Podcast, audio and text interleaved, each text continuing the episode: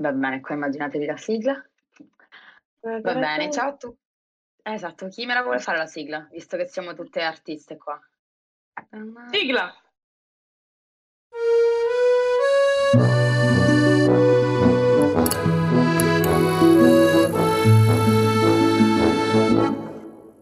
Va bene, ciao a tutti, benvenuti al secondo episodio di Coccas Shit.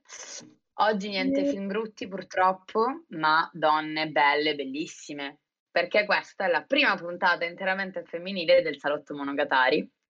Qualcosa mi dice Ah. che sarà anche l'ultima, quindi godetevela prima che le quote rosa divorino i salottieri. E ve le presento, sono tre amichette mie, con cui ci troviamo tra l'altro in quattro parti completamente diverse, secondo me, non siamo proprio geograficamente vicine. E sono Martina Venturi da Roma, Ciao. anche se è una milanese di Milano, e adesso è una Sì, romana sì. di Roma. No, no, no, Milano Doc. Milano Doc. Isabella Rezzitello, Milano d'adozione, attualmente a Lyon. Bonsoir. Bonsoir. Bonsoir a voi. E, Ciao. e Maria Maurigi in trasferta a Lisbona, a sorpresa. Esatto, se, se potessi salutarvi in portoghese lo farei, ma diciamo, non ci sono gli estremi per farlo, ecco. Ma non ci offendiamo. Ma non vi offenderei. Allora, no, infatti. La cosa che hanno in comune le tre ospiti di oggi è che sono tre attrici, quindi attrici in Italia nel 2022, eh, soprattutto in un panorama produttivo che vede protagonisti nuovi, colossi, sia dello streaming sia della produzione in generale, quindi Netflix, Prime per diciamo televisioni eh, più, più streaming, più da catalogo e poi invece anche produzioni più generaliste che come sappiamo nell'ultimo tempo possiamo dire tendono a ricalcare e a ricercare alcuni format alcuni elementi pressoché diciamo di stampo più statunitense e quindi a replicare anche una sceneggiatura che vuole essere più inclusiva, più contemporanea, wannabe inclusiva, wannabe contemporanea, ma di questo ne parleremo dopo. E quindi ho chiamato qui eh, tre donne che lavorano nel settore. Piccola postilla, non sarà un audiovisivo inteso in senso stretto di cinema perché le ragazze sono formate e lavorano anche eh, in ambito teatrale, hanno lavorato, lavorano in ambito teatrale, vi diranno loro. Quindi si parla di audiovisivo in senso molto allargato, soprattutto perché appunto sono le protagoniste o le future protagoniste dei nostri, dei nostri schermi. Me lo auguro perché sono le mie preferite. E, e detto ciò, parto con la prima domanda che vi vorrei fare, così per iniziare la chiacchierata. Vi volevo chiedere cosa, cioè che opinione vi siete fatte di questa nuova wave, quindi di queste produzioni, queste tendenze alla produzione sempre più contemporanea, inclusiva, quindi scenario un po' netflixiano, un po' di Prime, eccetera. E se eh, appunto nel momento in cui avete iniziato a lavorare avete notato delle differenze, dei cambiamenti progressivi e se ci sono secondo voi delle tendenze, degli elementi che per voi sono tipo immancabili per ottenere successo, cioè se una produzione deve per forza avere quegli ingredienti per effettivamente no, far scattare un po' la scintilla col pubblico. A voi. Come procediamo? Per- Siamo, eh, come, come ci gestiamo la conversazione? Come preferite, alzate la mano Dai, va volontario, raga. A volontario. Dai, su. Ma anche tipo mi fa schifo tutto, una roba così, non- senza paura. Anche senza fare nomi, se volete far nomi, se volete parlare malissimo di qualcosa, se volete raccontarci qualche aneddoto vostro a livello professionale, insomma. E la wave di cui parli, tipo? Pressoché tutta, diciamo, la produzione teen drama, teen comedy che va forte per ora, quindi mi avete detto anche voi, parlato con, con voi tre nel corso del tempo, negli ultimi anni barra mesi, mi avete detto che comunque avete provinato, conoscete tante persone che sono entrate in produzioni più o meno contemporanee, quindi se secondo voi effettivamente c'è un cambiamento a livello produttivo nello scenario italiano, cioè verso dove si sta andando, cosa vi capita maggiormente tra le mani quando volete fare un provino, quando siete interessati a una produzione? E noi interessati ad una produzione non lo possiamo essere, mi sa, però loro forse nei nostri confronti. E quando ti arrivano i provini, vabbè, di questi ultimi tempi anche, cioè che ti accennavo già, eh, quando, quando ci eravamo beccate poi su a Milano, la maggior parte delle cose che mi arrivano a me personalmente sono ruoli da, da lesbica, cioè, lo dirò così seccamente, però eh, va tanto, sarà proprio in questa nuova wave di, di LGBTQ, quindi Sì, di, di inclusione. anche il fatto, cioè, si segue molto quello per cui ehm, poi i giovani combattono al giorno d'oggi, quindi in questo momento, per esempio, eh, giustamente si combatte eh, contro l'omotransfobia, l'omofobia e quindi effettivamente i ruoli hanno virato molto in quella direzione. Anche Sì. io noto che, ma anche nelle produzioni, diciamo, eh, già sulle piattaforme di streaming o eh, comunque in televisione c'è sempre quel ruolo lì, cioè qual- Sì. un personaggio che rappresenta quella comunità lì. Sì, in prima persona. sempre. Sì, sì. Cioè io credo che un 80% dei provini che mi siano poi arrivati, c'è la descrizione e ti mettono poi due parole, no, che ti descrivono il tuo personaggio. Io credo che un 80% sia eh, ragazza dalla sessualità incerta, ragazza con dubbi sulla sua sessualità, eh, ma comunque belli specifici, eh, però ti fanno sempre questo giro un po' di parole. Eh, ragazzo un po' maschiaccio, eh, sarà il capello corto, però a me, cioè, solo questo principalmente, che è un bene perché alla fine, cioè, ce ne sono un sacco di questi ruoli, come se li dovessero poi mettere per forza alla fine, cioè ci deve essere sempre, diciamo, una quota di quel genere lì che deve poi rappresentare ehm, quella cosa lì, però ci deve sempre essere. E quindi, cioè, da un lato è un bene se un po', diciamo, tu un po' lo rappresenti, ecco, un po' ti ci ritrovi. Sì, io Ah, devo dire che sono sfuggita ancora ai provini di questo tipo, non so se saranno i capelli lunghi. Ne ho fatto uno in teatro in realtà, che è stato molto, molto curioso perché era il, mm, cadeva l'anniversario di eh, Stonewall, quindi hanno preparato uno spettacolo per questo in triennale.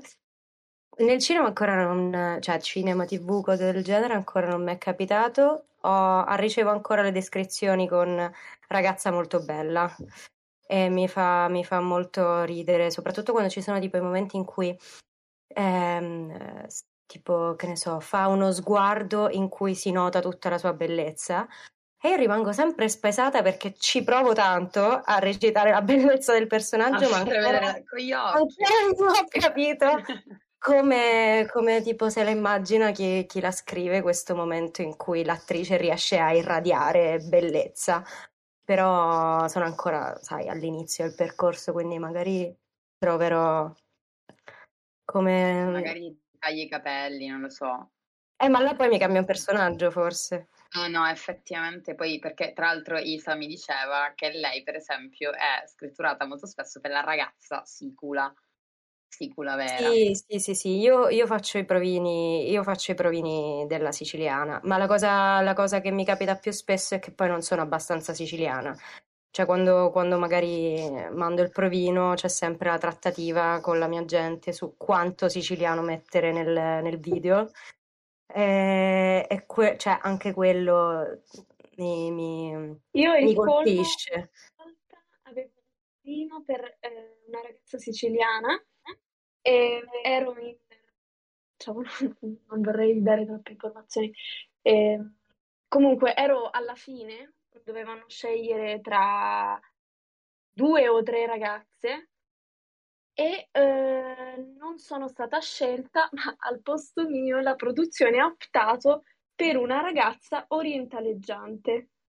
Quindi ogni tanto ci sono per un ruolo di siciliana l'orientaleggiante, cioè mh, questi paradossi ci sono spessissime, sono i- le, le- le cose più divertenti che puoi vedere al momento della scelta di un, di un attore per un personaggio, oppure mm, arrivi alla fine di un provino, siete due, u- mm, tre, così, e poi magari mi è capitata questa, eh, tutte le altre ragazze che ci sono nel film hanno i capelli scuri, quindi per questo eh, ruolo una con i capelli chiari. Cioè ci sono queste dinamiche che al di fuori dal nostro mondo sembrano folli, ma che sono all'ordine del giorno. E infatti proprio questo vi volevo chiedere, ci sono effettivamente delle richieste, delle dinamiche che il pubblico chiaramente non percepisce, ma che a voi vengono richieste in sede di scelta? Qual è stata la, la cosa più strana che vi hanno chiesto per un provino? Cioè qualcosa che veniva proprio, cioè che era molto distante rispetto a come vi presentavate voi? Ma richieste, cioè è più il personaggio che fa la richiesta No, esatto, esatto. che ha la richiesta no, in sé ovvio. rispetto ovvio. al, al casting che magari fa una richiesta esplicita. Quindi voi comunque Quindi ovviamente siete dal, la richiesta strana. Può essere, no, è più dettata proprio dalla scrittura. E con, diciamo, queste nuove produzioni, appunto, a parte il personaggio LGBT, mh, che mi rendo conto sia una costante, però appunto, come diceva anche Martina, può essere un bene, ma a volte può essere anche un po' uno stigma, cioè che ci deve essere per forza, deve essere lampante che quel personaggio appartenga alla comunità. Cioè, non è molto normalizzante, però mi rendo conto che appunto magari in Italia eh, debba ancora crescere come, come tendenza, cioè nel senso non si normalizza, ma anzi si mette in evidenza. Sì, sì, di fatto poi eh, è chiaro che mh, mi arrivino a me solo quelle cose lì, capito? Perché? Perché ho il capello corto, eh, ho dei tratti che non, non è che sono molto fini, capito? E, e quindi vado a fare per forza quella e vai a stigmatizzare quella, capito? Sì, questa cosa dello Quando... stigma c'è un po' molto, diciamo, nel... cioè, Sì, che perché... faccia hai? Perché se hai quella faccia magari è difficile che ti piazzano su un ruolo che nell'immaginario comune è molto distante da quella faccia lì, ma in realtà, diciamo, sarebbe ancora più interessante se noi vedessimo dei personaggi che non ci ricordano quella cosa lì, ma Che che sono quella cosa lì. Sì. Eh, questo è il lavoro, diciamo. Però poi diciamo, tipo anche diciamo, cioè nell'accademia che frequento io, eh, dove diciamo ti preparano anche ai provini, ai casting, c'è proprio questo lavoro che si fa sul casting type, cioè tu che tipo di casting potresti ricevere e quali vincere. E quindi si fa proprio questo lavoro su eh, io come casting type ho quello quindi della, raga- della ragazza un po' ribelle. Eh, io sembro più piccola anche di, cioè dell'età che ho, io ho 25 anni, mi arrivano cose per 16 anni, cioè per 17 anni, per 18 anni, non di più.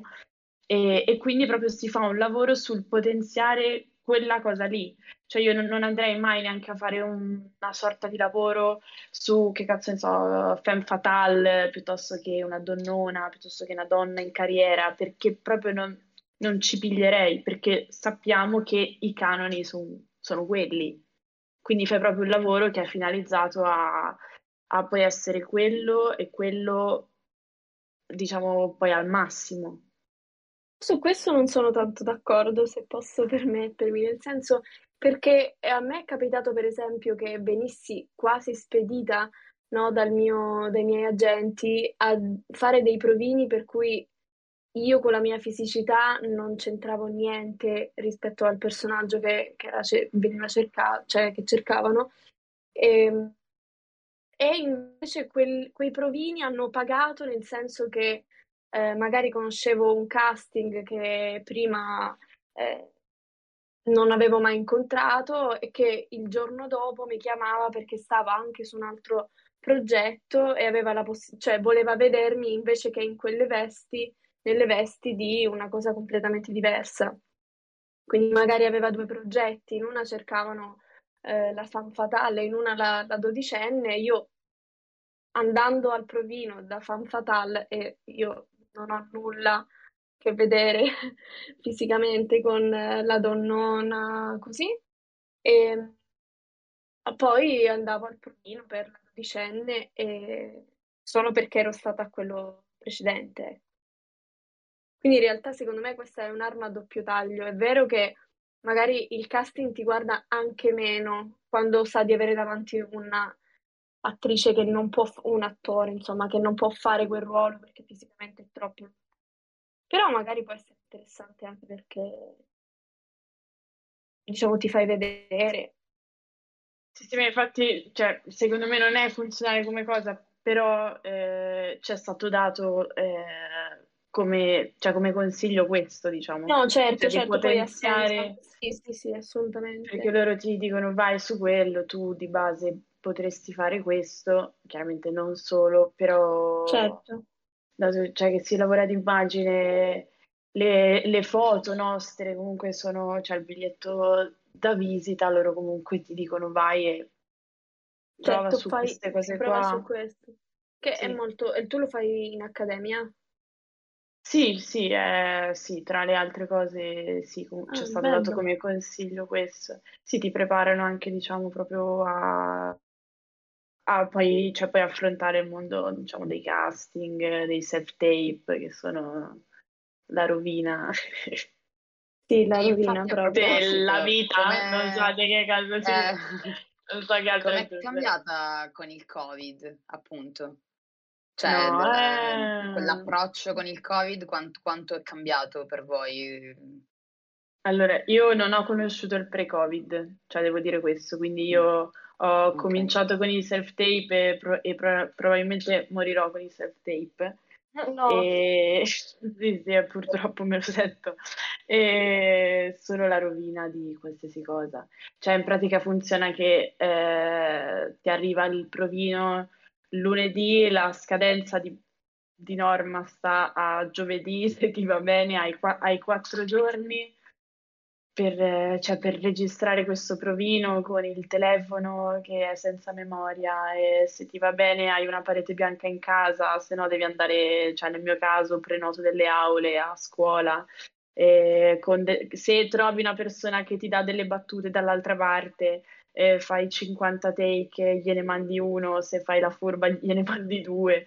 Non, non sai come va a finire il 90%, cioè delle volte non, non ti arriva un feedback, non ti arriva niente, quindi è proprio è il male de- de- di tutto. Cioè, Sì, condivido il- lo stress da self-tape.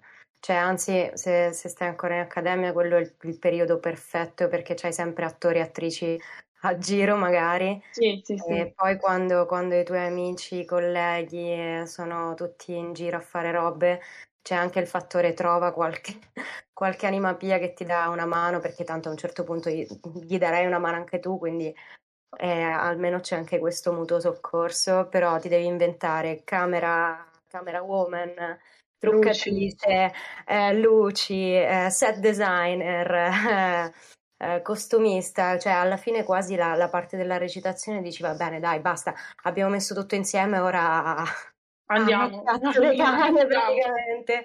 Eh no, ovviamente, cioè, è anzi quello è il tuo lavoro, però è, è dura riuscire a fare, a concentrarsi su quello perché è veramente una mole di lavoro eh, organizzare tutto il resto. Infatti il primo, il primo provino che io ho fatto dal vivo non ci potevo credere di quanto ero rilassata e di quanto mi sentivo pronta rispetto al, al personaggio perché ho detto vabbè tanto tutte le cose le avranno fatte loro, cioè lo sapranno loro come le vogliono.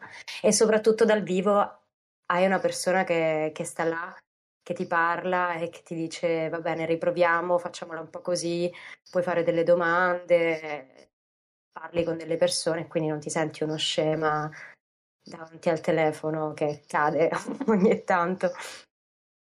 Sì, ma anche il, diciamo, il, il fatto di avere la possibilità di farlo solo due, massimo, massimo, massimo tre volte, mentre quando sei a casa lo riprovi, lo riprovi, lo riprovi, non ti 50 piace una volte. cosa, la cambi, non ti piace un'altra, la cambi, senza mai avere un feedback, cioè se sbagli il personaggio, l'hai sbagliato.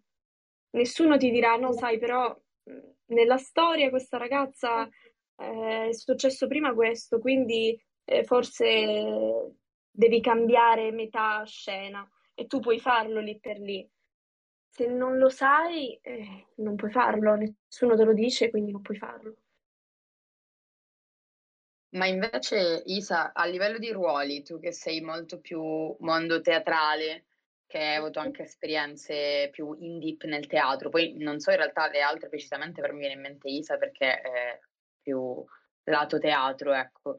La questione dei ruoli, appunto, c'è stata anche una, cioè, parte ovviamente il fatto che siano opere magari appunto di, di altri tempi, eccetera, ma a livello di modernizzazione o di contestualizzazione di eh, opere di altri tempi, c'è stato cambiamento e evoluzione, secondo te, o che hai visto, notato a livello di ruoli che venivano cambiati per dire una parola orribile, fittare esigenze di oggi, tipo? Cioè, non so, proprio curiosità. Allora, allora, sicuramente in generale il teatro sta molto indietro a quello che, cioè a quanto il mondo influenza il cinema o le serie tv, l'audio video, eh, cioè l'audio video è molto più permeabile alla, ai cambiamenti del mondo del teatro.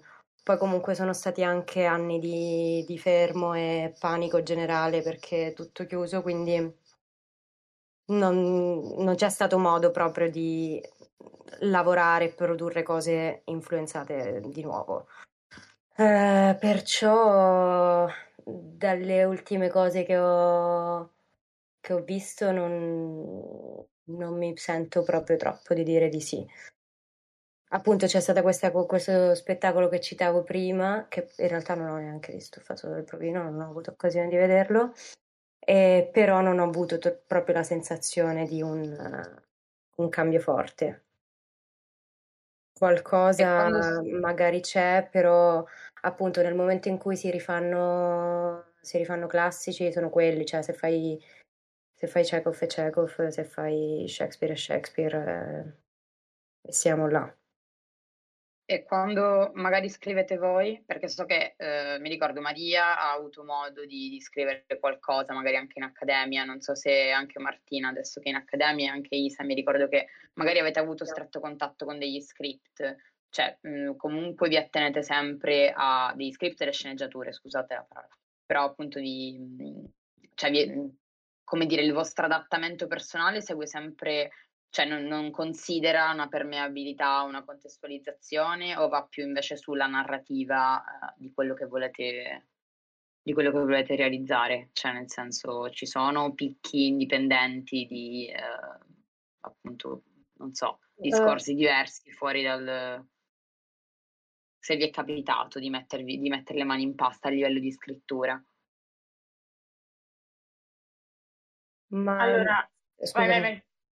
Vai, vai. No, sì, sì, però magari erano cose che, che non toccavano nello specifico dei temi, quindi non si è lavorato tanto sulla rappresentanza eh, di magari personaggi che di solito non sono trattati, eh, messi là senza un... cioè che semplicemente sono persone che fanno cose negli spettacoli di mi sto spiegando male. Quello che dicevamo prima, no? Con Martina anche che diceva, c'è magari la lesbica che fa la lesbica per essere la lesbica. Ecco, eh, non, fatto, non, mi è capitato di, di, mm, di, scrivere cose in proposito, né dall'altra parte di mettere personaggi che magari avevano delle caratteristiche che sono considerate eh, non è minoritaria la cosa che voglio dire, però che hanno una bassa rappresentanza e quindi metterli semplicemente per dire ehi ma perché li ignoriamo? Questo non mi è, non mi è successo.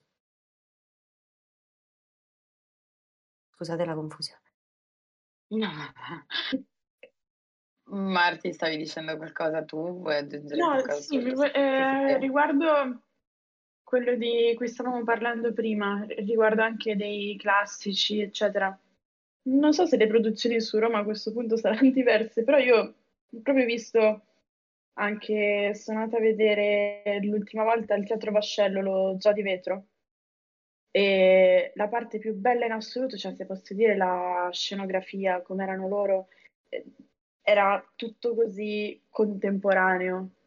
E Come? Regge dei Lidi? Sì. Ok. E, è stato proprio bello. Be- e che mi viene in mente adesso, e, um, a proposito contemporaneo di nello straordinario, tra l'altro. Sì, sì, sì, Perché sì, cioè, il, fuori, surreale. tutto surreale. Sì. Surreale, questi che sono vestiti da pagliacci in una maniera assurda, questa casa che crolla, spoiler, e con queste cose sono tipo dei petali, boh, erano bellissimi, comunque dopo, ah, cioè che rimanevi lì proprio bocca aperta. Però, cioè, secondo me sta virando tanto in realtà sul, sul contemporaneo proprio contemporaneo, cioè, e a me è uno spettacolo che mi è rimasto proprio, cioè che ci penso ancora, ma tutti i giorni, è lo spettacolo di Carrozzeria Orfeo, non so se avete presente, se siete riusciti a vedere. Sì, sì, sì Io sono stata a fare due workshop con loro. Mamma mia, sì, cioè, quello è proprio, sì, quello è proprio, cioè, che cos'è diventato il il teatro, cosa sta diventando, cosa potrebbe diventare, perché poi quanti lo fanno effettivamente. Però loro sono proprio la contemporaneità, cioè ti sembrava di guardare, capito, un film, un film di Garrone, un, cioè proprio crudo, vero e proprio contemporaneo, cioè che parla proprio, cioè con dei personaggi, mamma mia, stupendi e così, così veri, così brutti anche, però brutti veri, non so come dire. E quello, cioè, secondo me è stato, mamma mia, cioè, credo poi uno degli spettacoli più belli che abbia mai visto. Assolutamente. Loro fortissimi, assolutamente. Sì, sì, ma infatti io, cioè, nel senso, su quello che dici su questo spettacolo sono d'accordo, quello che dicevo che non, ho, non vedo tanto magari la stessa wave che vedo, metti sulle cose che si vede su Netflix, è che cioè non vedo personaggi come... Mm, aiutatemi. Jules eh, di Euforia in teatro, cioè non mi è capitato... Mm-hmm. Cioè in, in, questo senso di, di, più contemporaneo, nel senso appunto vediamo magari eh, situazioni... Cioè i personaggi magari sono, hanno situazioni più contemporanee, però non troppo non si spingono ancora proprio alla vera contemporaneità in questo senso. Cioè, sicuramente, sicuramente su, su, Netflix si vedono cose molto più dirompenti che in teatro, ecco. Questo dicevo. Sì, sì, sì è vero. Mentre... E... No, no, vai, vai pure, vai pure. E... No, anche tipo...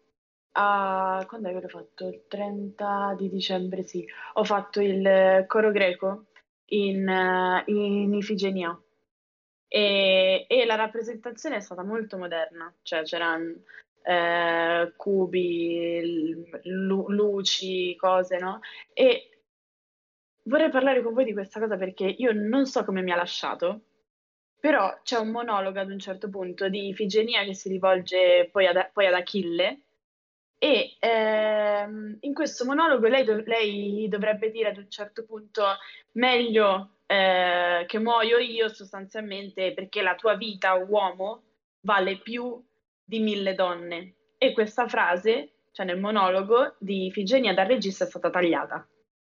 Perché ha detto comunque si, è meglio che non si porti questa cosa e chiaramente non era un testo scritto nei giorni nostri, però è stato ritoccato eh, parole di non so quanti anni fa perché siamo in quest'epoca qui. E quindi Beh, neanche se... le, le, parole di, di, autori di un certo calibro si possono Ma secondo più... me non ha nemmeno tanto senso fare una cosa del genere perché tu devi riportare da regista, ora insomma, o da, da drammaturgo, de- secondo me devi riportare tutte le facce, diciamo, entrambe le facce della medaglia e poi se ritieni condannare quello che ti sembra, cioè i personaggi non sono le persone che li interpretano, sono personaggi, certo. rimangono personaggi e quindi se tu, se, se il testo poi, diciamo, non vai a modificare un testo scritto ieri,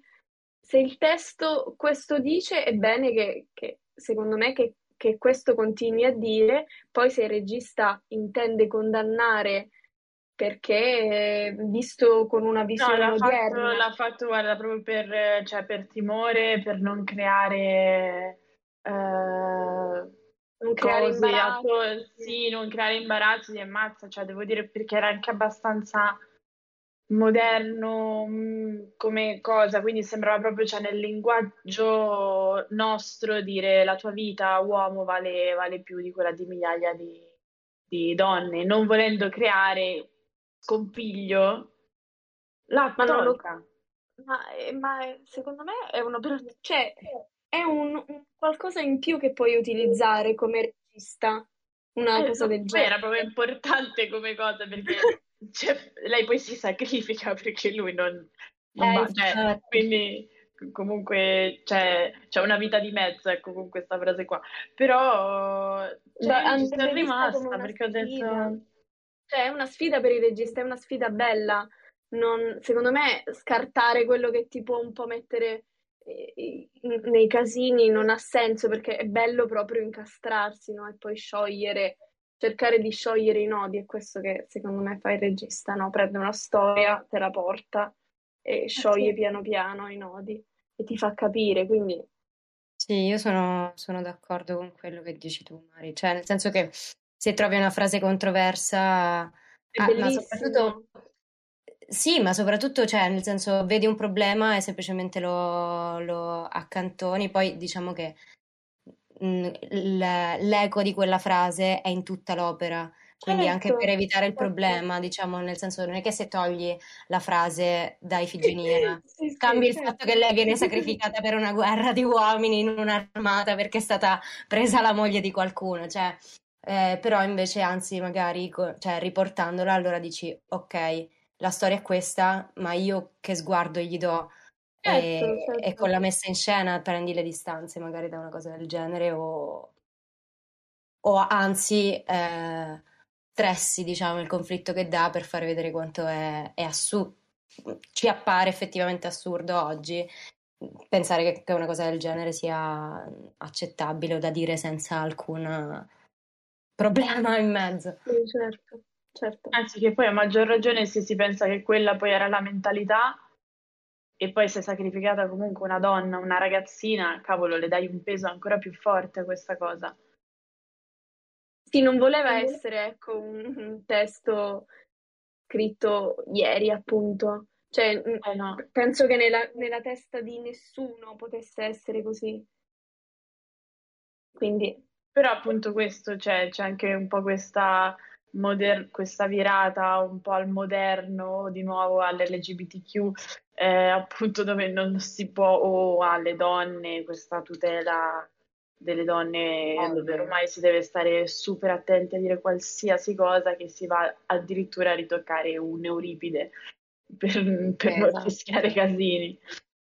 No, ma anche perché voi, cioè, nel senso, mh, voi nello specifico siete proprio i volti di una rappresentazione che, che sia nel teatro o in un testo audiovisivo, ovviamente incarnate una rappresentazione che, che- che è diversa rispetto a prima, quindi è anche interessante vedere come i registi, immagino, trattino il vostro personaggio in qualsiasi veste, in qualsiasi testo stia trattando, immagino.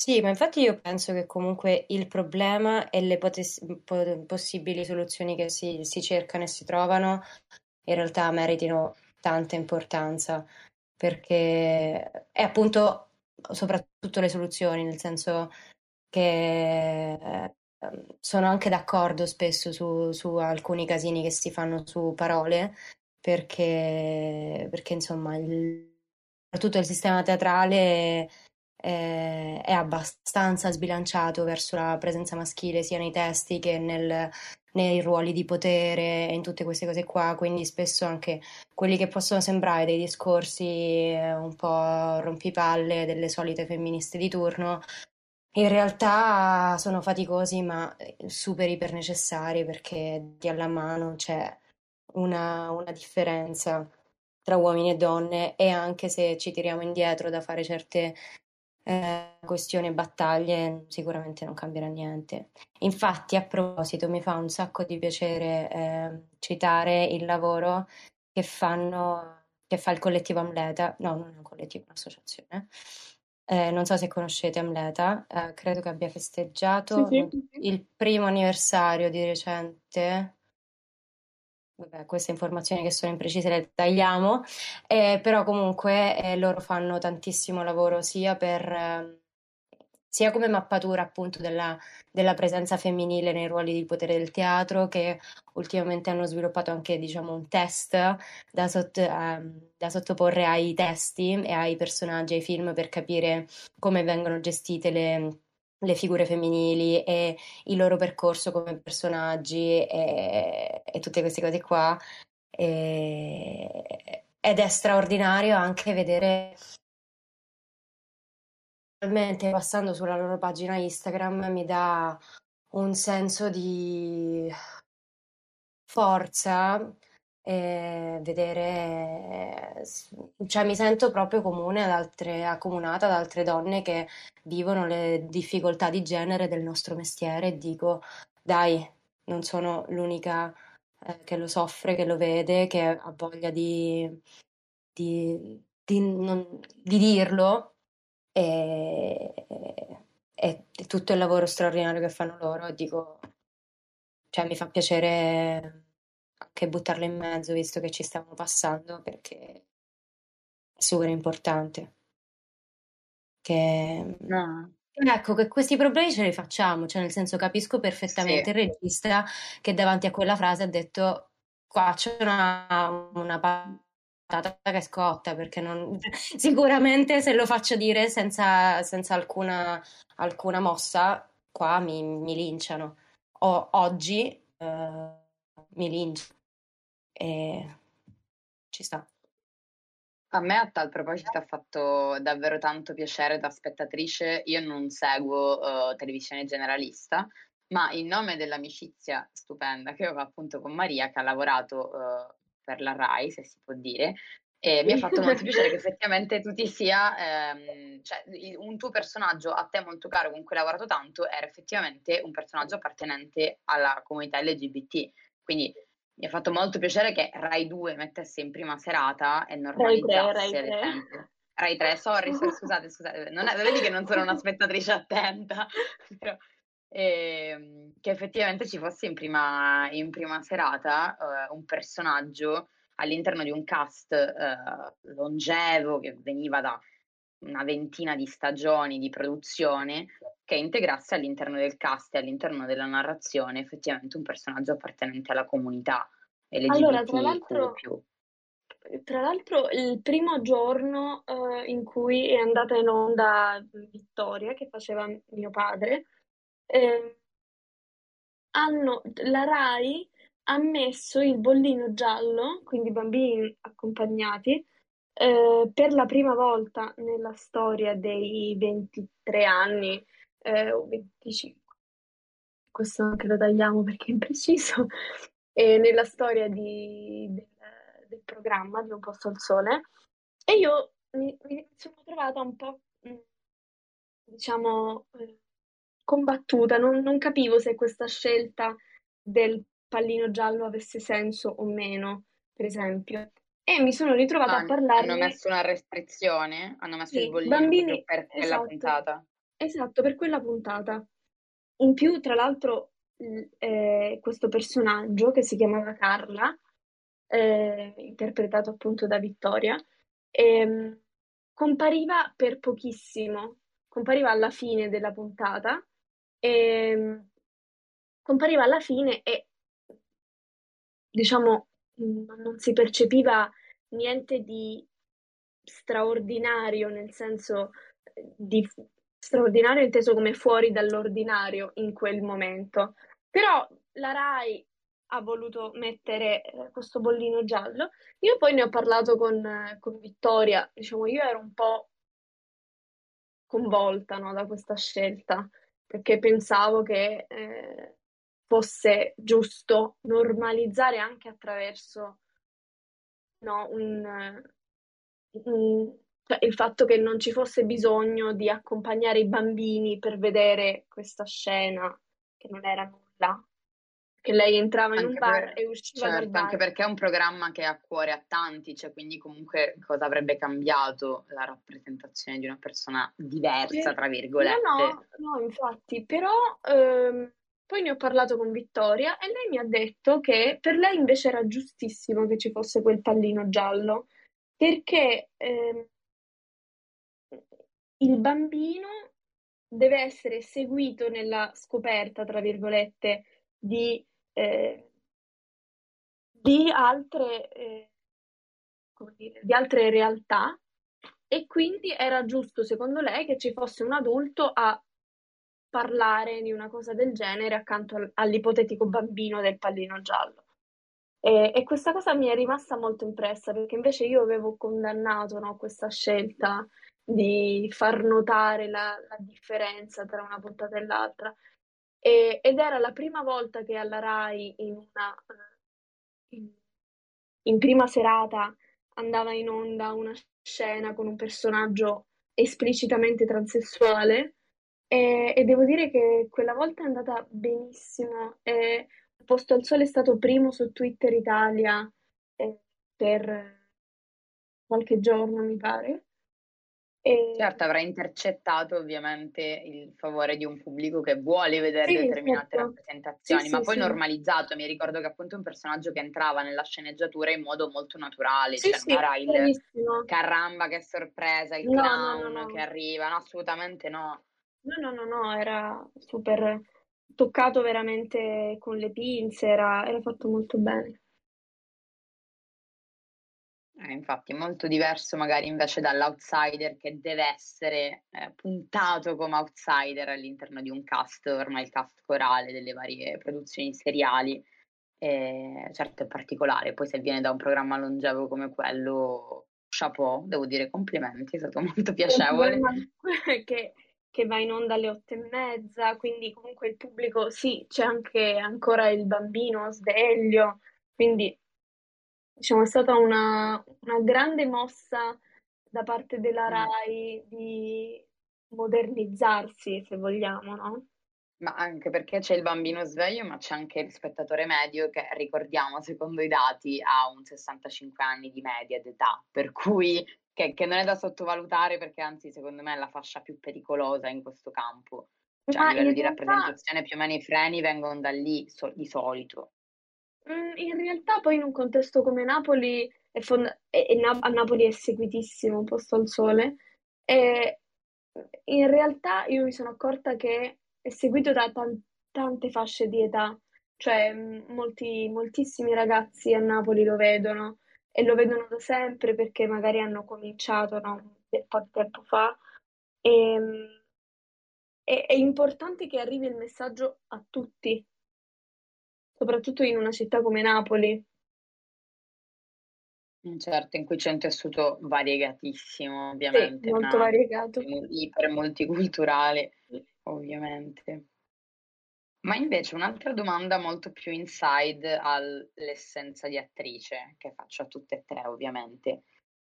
Mm, nel momento in cui abbiamo parlato appunto del fatto che voi foste scritturate o appunto arrivassero proposte dai vostri- dalle vostre agenzie, dalla gente eccetera, e dal vostro agente, quello che è, cioè non, non so se tutte e tre avete attualmente un agente, una- siete sotto un'agenzia eccetera, ma anche dall'accademia quando arrivano proposte eh, riguarda appunto un personaggio che non siete voi, ovviamente, poi vabbè, l'attrice, l'attore, cioè il mondo de- de- della recitazione è così. Ma nel momento in cui, eh, ad esempio, facciamo un esempio, è una domanda che mi arriva dall'esterno, ma non troppo dall'esterno, è un personaggio che è silente nel salone, qua nel podcast, ma che voleva sapere questa cosa da voi. Eh, nel momento in cui, ad esempio, un'attrice etero viene scritturata per un personaggio omosessuale o lesbico, eh, mm, non so, ci sono, eh, cioè, mm, come dire, all'interno, personalmente a voi cambia qualcosa? Cioè, effettivamente eh, può essere una forma per avvicinarsi a un personaggio fuori da noi? eh, o è semplicemente lavoro? Cioè, come le interiorizzate, se vi va di condividere questa... Come, come- come può essere una persona che fa parte anche di un ceto sociale, di una... Cioè, nel senso, ehm, quali sono i ruoli per cui voi vi siete impegnate di più, cioè non impegnate, ma quando, sentite il carico magari anche emotivo, psicologico più lampante di cose diverse, iper diverse da, da voi, ecco.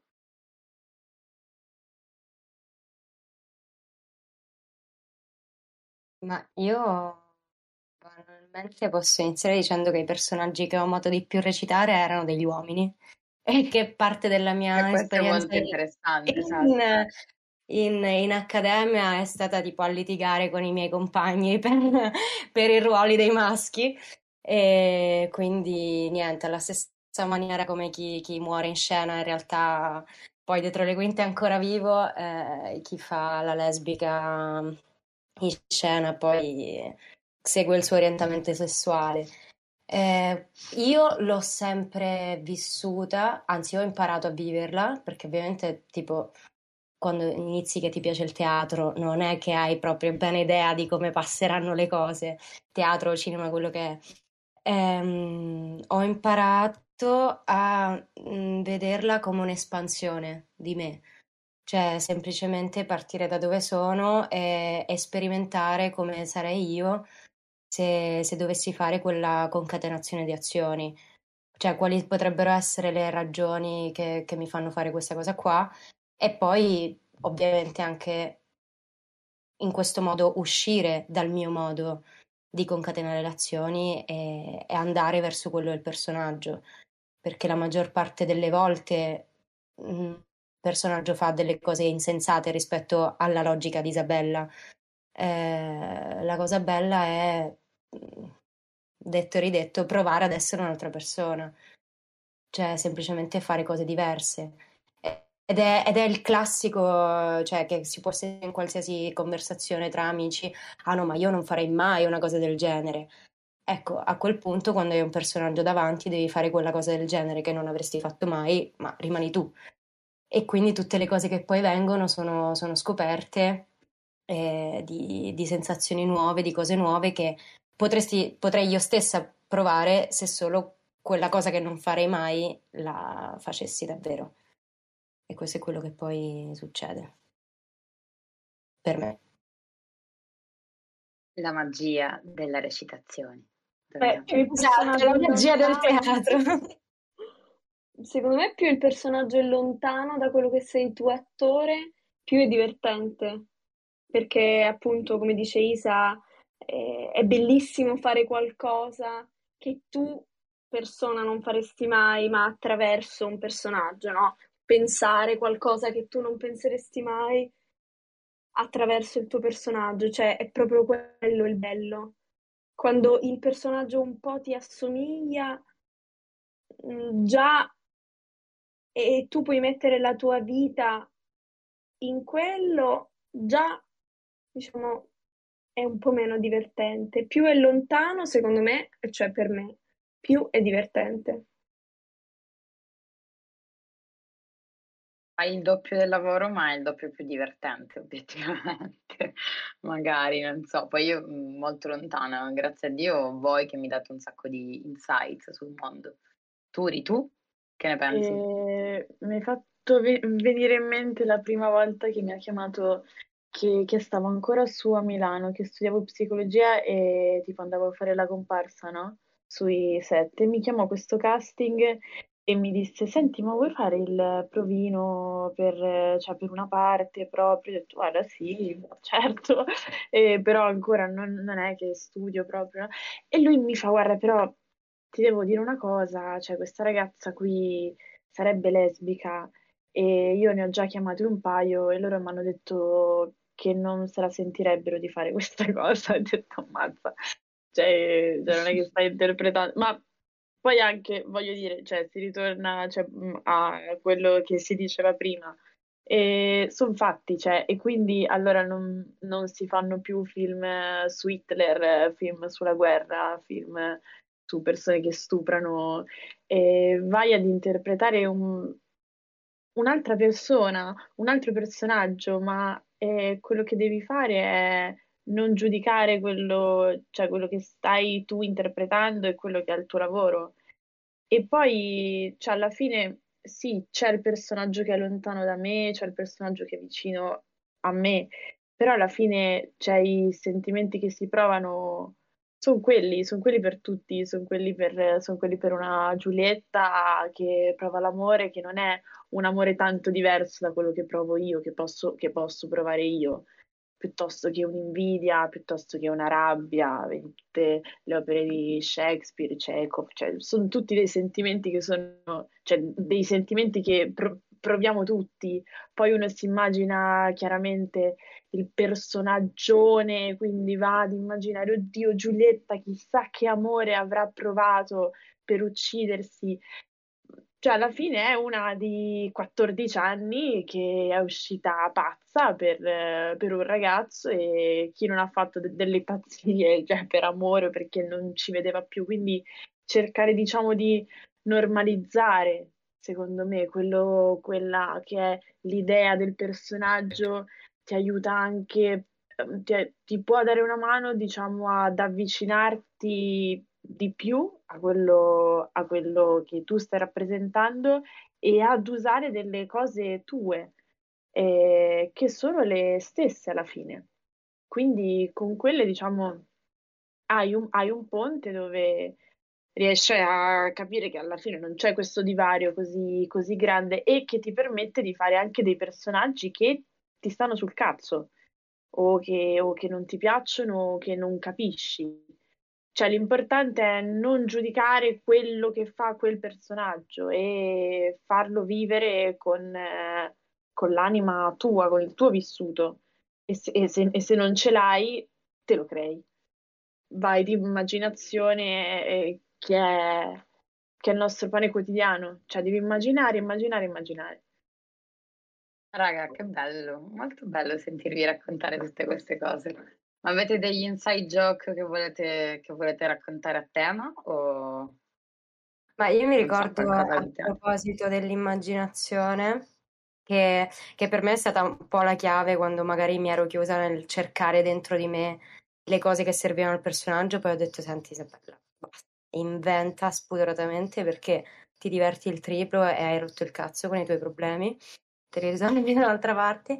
E questa parte eh, che una, un insegnante ci faceva esercitare a di, dibattere su degli argomenti prendendo posizioni opposte alle nostre. Cioè, tipo, che ne so, aborto, ok, adesso tu sei anti-abortista e, e difendimela fino alla stregua eh, l'anti-abortismo. Ma tipo discussioni che dovevano andare avanti per una ventina di minuti e te la dovevi cioè, dovevi dire, ma questi qua che sono d'accordo così avranno tutto un loro modo di, di pensarsela. E questo era abbastanza divertente. E, e, alla fine si fa questo anche quando il personaggio la, la pensa diversamente. Molto eh bene. Sì, se non immagini di... Cioè, c'è questo insegnante nostro che ci, dice, che ci dice sempre l'immaginazione è la, è la vostra tuta da lavoro. Ah, carino. Te la metti? Fine. Ed è un allenamento alla fine perché è molto difficile. Se vai ad immaginare delle cose, se ti trovi poi a lavorare in un contesto che non è il tuo, storie che sono completamente lontane da quella che è la tua vita. Però lo devi fare. E ci vediamo il 14 e il 15 marzo al Teatro Tordinona Roma con una bellissima bugia, regia di Maurizio Lops. Uh!